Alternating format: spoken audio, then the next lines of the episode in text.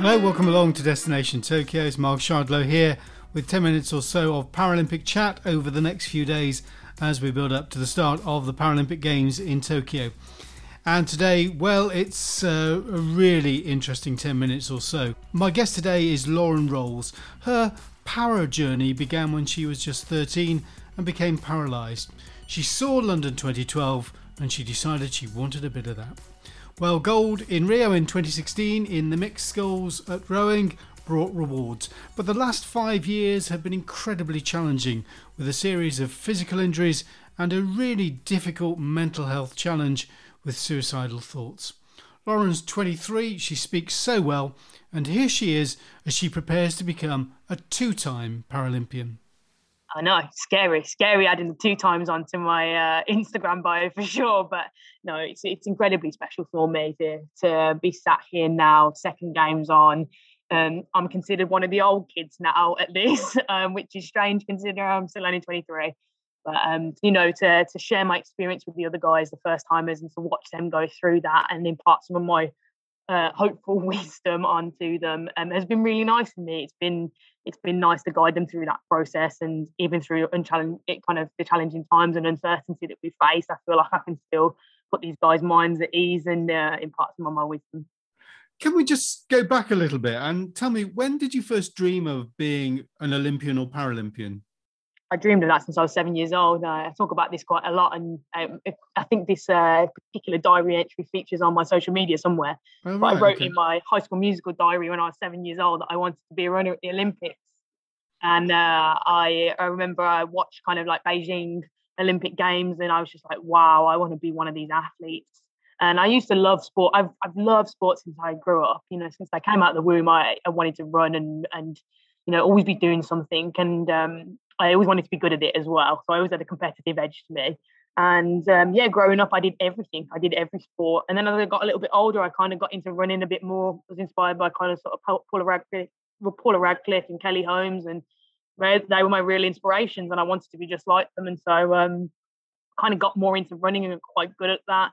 And then ended up being paralyzed in just at, at the age of 13 and uh, watched the London 2012 games and was just like, wow, what is this new side of sport that I found? For me, that completely blew my mind that people with disabilities could do such things with their bodies and and still compete at the top level.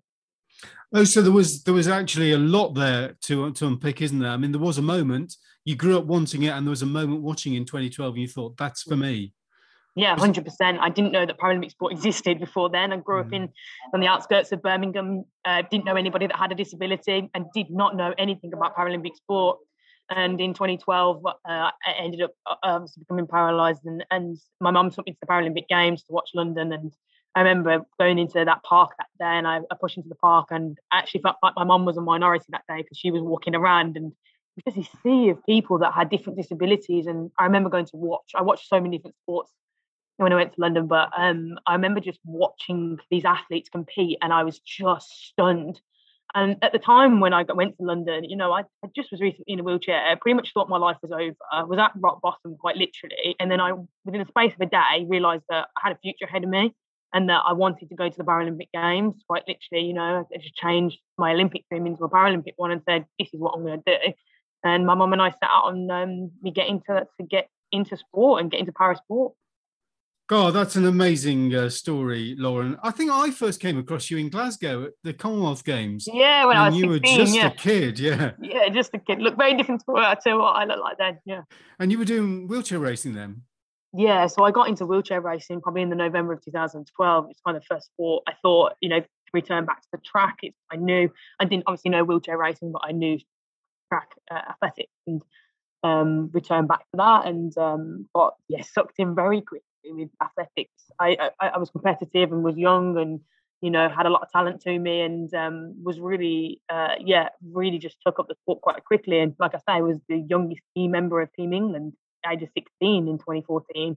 Um, for, for my Commonwealth, first Commonwealth Games debut, and um, to me that was a very special moment. My first taste of, you know, I was on a team with some of some you know Olympians that I watched when I was growing up, and that blew my mind. I was like, how did I get to this point?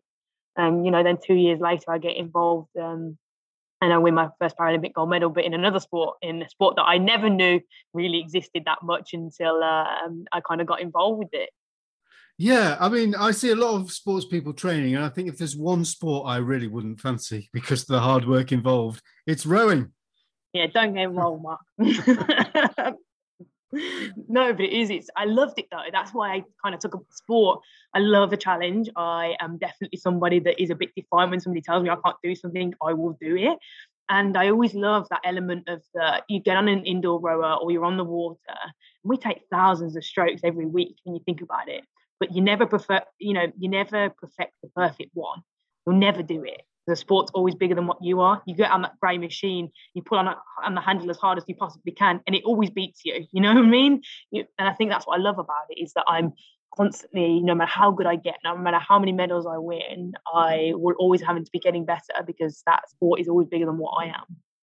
Well, you've had a tough few years, actually. I mean, I follow you on social media, and at times over the last five years, it seemed like an additional casualty. Like seeing yeah. you, seeing you. What have you been through, and how have you got over it? Yeah, last five years have been, uh, I say one word traumatic and another word turbulent, to say the least. Um, I first two years when I came back from Rio, I ended up spending 18 months back to back injured. I had three lots of surgery on my spine, my hips, and my arms, and um, all primarily because of training and rowing. Um, and yeah, my body, I guess I was growing up quite quickly, um, but also training quite hard. And I don't think my body was really keeping up with developmental stages in, in how I was kind of growing up, but also as well the training that I was doing. I, I, I just don't think I was kind of quite getting the training right. And I was always that kind of kid that would push myself to the very limits. I didn't understand what it meant to be a smart athlete at the time. I didn't understand where the limitations were and when to say no. And then, um, yeah, I went through these 18 months of injury back to back, missed out on two world championships.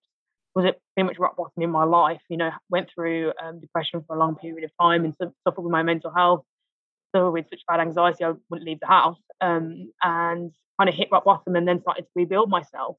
And after I had hip surgery in 2018, uh, and I missed out on World Championships, I said to myself, in an 11 months' time, I want to be back on the podium at World Championships in the following year. And I said, I want to be back on that podium and I want to show the world that I can do it and that I'm not bound kind of by these injuries. And I did just that. In 2019, we went out and we won our first World Championship uh, title. And it's only gone up from there since. So, uh, to overcome the physical side, uh, from what you're saying, you, you now train smarter. You're a smarter person. What yeah. was in your toolkit to get over the, the mental side? What would you advise other people who are, who are struggling like that? Yeah, I, I, received some incredible psych support, um, psychology support when I was going through that difficult time, and I definitely needed that. You know, I had a bit of a cry to help my mom and, and said, you know, I'm feeling, um, you know, unfortunately very suicidal, and I just didn't want to be around for a very long period of time. And uh, didn't really see the importance of life or why I was here, and that was obviously incredibly unfortunate. It's good to be so young, but to, and been so successful in Rio as well. I achieved everything I wanted since I was a kid. I was I've never been more unhappy, and um, yeah, then started to rebuild my life, and I started to put all these elements into place, and then I started to realize that there was a bit of a framework for how success, I guess, works or how you can build sort of a mindset. And the biggest things for me were about my relationship with people. It was my relationship with my coaching, the coaching team here, the people that I train with, my professional relationships. It was about my relationships with the people in my life. It was most importantly about my relationship with myself. And I had to work on that a lot. I had to work on my self confidence. I had to work on my my own mental talk and um, you know being smart with myself and not giving that self critical talk all the time. And I had to really work hard at that as an athlete. And um, and then started to work on kind of goal setting and being realistic and setting myself kind of those sort of goals and being like, where can I be in in six months' time? Where can I be in a year's time? And being very realistic about those goals. Uh, and every time I'd achieve a goal, it then reinforced, I guess, the mindset for me. It helped me reinforce those kind of feelings that I could do something and that I could um, be confident and and take confidence from that. And uh, yeah, I guess a bit of attribution really of, of um, the fact that I was working hard and that I was, you know, what I was putting in was coming out and um, started to really shape my life in, into um, really structured ways of thinking about things. I had to unlearn a lot of kind of mental behaviors. And I'd say the biggest thing for anyone is recognize kind of those thoughts and those processes that you you have in your head. I always say that like, you know, thought kind of feelings lead to thoughts and and thoughts kind of uh, lead to bad behaviors sometimes. And can you break the chain in that somewhere? Can you break down that process? Can you link those bad thoughts to positive reinforced behavior? And that's what I started to do in my life. You know, I have a bad thought about myself, say I wasn't good enough, you know, and I, I'd reinforce that with a positive behavior in myself. Um, and, and that's genuinely how I broke down a very kind of negative spiral that I was in. Look, I admire you for tackling that. And I admire you and your colleagues who, over the last 18 months, have faced an awful lot. So, how are you feeling now with actually, it feels like, yes, it's going ahead and it's very close and you're on the team? Yeah, I think it, uh, if you'd have asked me a year ago whether I'd been sat here today speaking to you, Mark, I would have said no chance.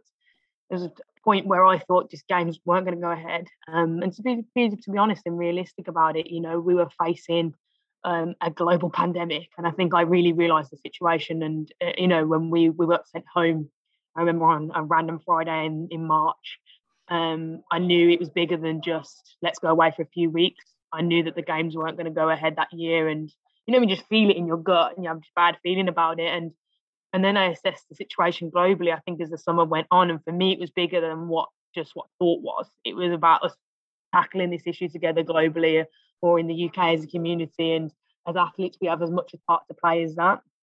And um, I, I, think, yeah, for me, it's nice to see that we're coming over the other side of COVID now. And I remember when we all got our vaccines and just what that felt like to us, it felt so monumental to be able to feel like there was a vaccine program being rolled out and that my nan got a vaccine and my grandparents were safe. And it was those small things to me that felt like we were seeing the kind of light through the tunnel. And yeah, I guess it for, for me, um, those have been real nice markers. Be here, I feel very grateful, very very grateful for the, the 15 months we've had. Brilliant, great to see you sporting the Paralympics GB cap, and I look forward to seeing you on the water. Thank you very much, Mark. That's Lauren Rowles from Paralympics GB's rowing squad. And definitely worth uh, following Lauren on social media when she's back on it, and also check out her website too. Um, lots of details from Lauren and a really revealing interview. Thanks to Lauren for that, and all the best for the coming days. That's it for today. We'll be crossing over to, well, just outside of Tokyo to Yokohama and the preparation camp over the next few days as we talk to Paralympic GB athletes ahead of the Paralympic Games. See you soon. Bye bye.